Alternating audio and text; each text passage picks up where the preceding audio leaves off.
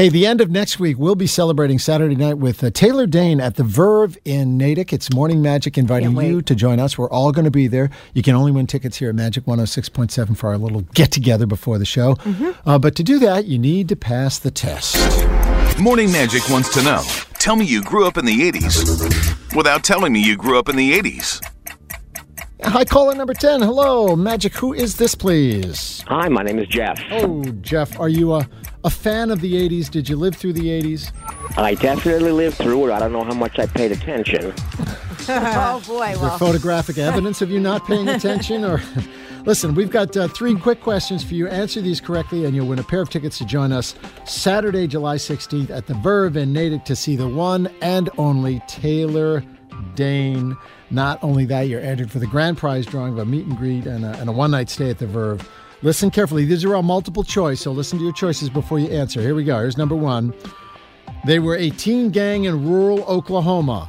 Pony Boy, Johnny, Dallas, Soda Pop, and Two Bit were known as the Greasers in this 1983 classic film. Was it A, The In Crowd, B, The Outhouse, or C, The Outsiders? Which one was it, Jeff?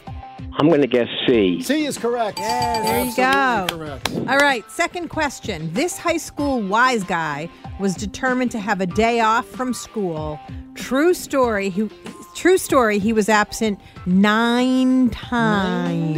Nine, times. Was it A, the Tooth Fairy, B, the Ferris Wheel, or C, Ferris Bueller's Day Off? I'm going to guess C again. Yes, You he would is be correct.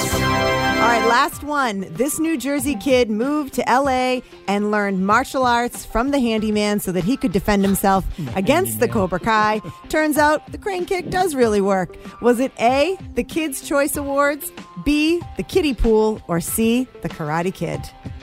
I think it was C. C would be correct.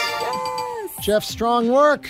You're going to join us Saturday, July 16th at the Verve in Natick to see Taylor Dayne. Plus, you're in the drawing for the grand prize, which is a one night stay at the Verve and a meet and greet and a whole lot of fun and memories, too. Thank you for listening to Magic 106.7. Thank you.